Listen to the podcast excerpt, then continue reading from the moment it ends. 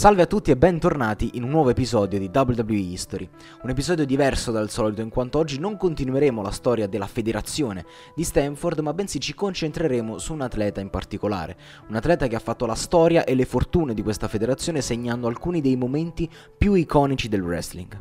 Sto parlando del gigante di Grenoble, dell'ottava meraviglia del mondo. Sto parlando ovviamente di André the Giant. Ring name di André René Russimov, nato in Francia a Grenoble nel 1946 e come si può intuire dal cognome non proprio francese le sue origini sono bulgare da parte di padre e polacche da parte di madre. Affetto da acromegalia o gigantismo, una malattia che accelera lo sviluppo delle ossa in maniera precoce, non diagnosticatagli tra l'altro prima del 1969 quando era a lottare in Giappone, beh André era alto oltre 1,90 m già a 12 anni e questo disturbo lo portò a lasciare la scuola pur avendo un buon rendimento per lavorare dapprima da agricoltore e poi da operaio fino a sbarcare nel mondo della lotta professionale nella metà degli anni 60 in cui venne appunto introdotto nel mondo del wrestling conquistando il pubblico fin da subito e poiché i suoi match avevano durata solo di pochi minuti a causa della sua stradominanza fisica, lottava per lo più in handicap match 2 o 3 contro 1. Dopo essersi trasferito a Parigi inizia a farsi un nome nel mondo del wrestling sotto pseudonimi come Monster Eiffel Tower e grazie al suo fisico e alle sue prestazioni riuscì a riscuotere un discreto successo tra le persone, arrivando in Canada come Jean Ferré e poi in tutto il mondo, dal Giappone dove vinse il suo primo titolo in coppia con Michael Nador al ritorno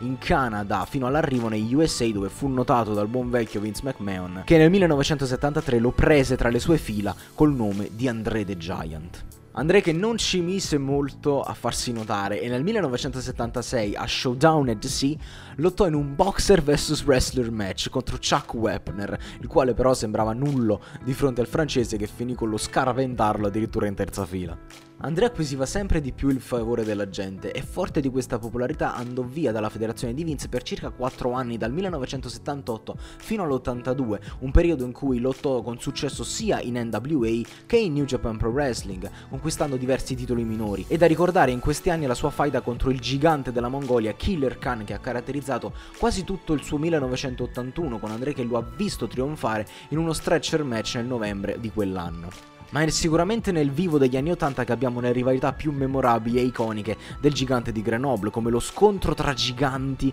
contro Big John Studd, autodefinitosi vero gigante del wrestling, rivalità che costò tra l'altro la folta capigliatura afro ad André che però vinse il successivo Body Slam match schiantando al suolo Studd nella prima assoluta edizione di WrestleMania. I due continuarono a darsi battaglia negli anni successivi, con scontri in realtà anche abbastanza dimenticabili, ma la faida non ebbe mai una vera e chiara conclusione, soprattutto a causa dei problemi fisici che hanno caratterizzato André e che andavano via via sempre più aggravandosi. Il momento più memorabile della carriera di André the Giant però lo vediamo sicuramente nel 1987, quando tradì il suo amico Hulk Hogan sotto persuasione di Bobby the Brain Heenan. I due si affrontarono a WrestleMania 3 in uno dei momenti più iconici della storia, con Hulk Hogan che sollevò André The Giant per una body slam e lo sconfisse col suo atomic leg drop. Un momento leggendario e la faida tra i due continuò nel corso di quell'anno. Grazie al fatto di essere il Third Survivor nel 5 contro 5 proprio contro il team di Hulk Hogan, André guadagnò una seconda shot titolata che sfruttò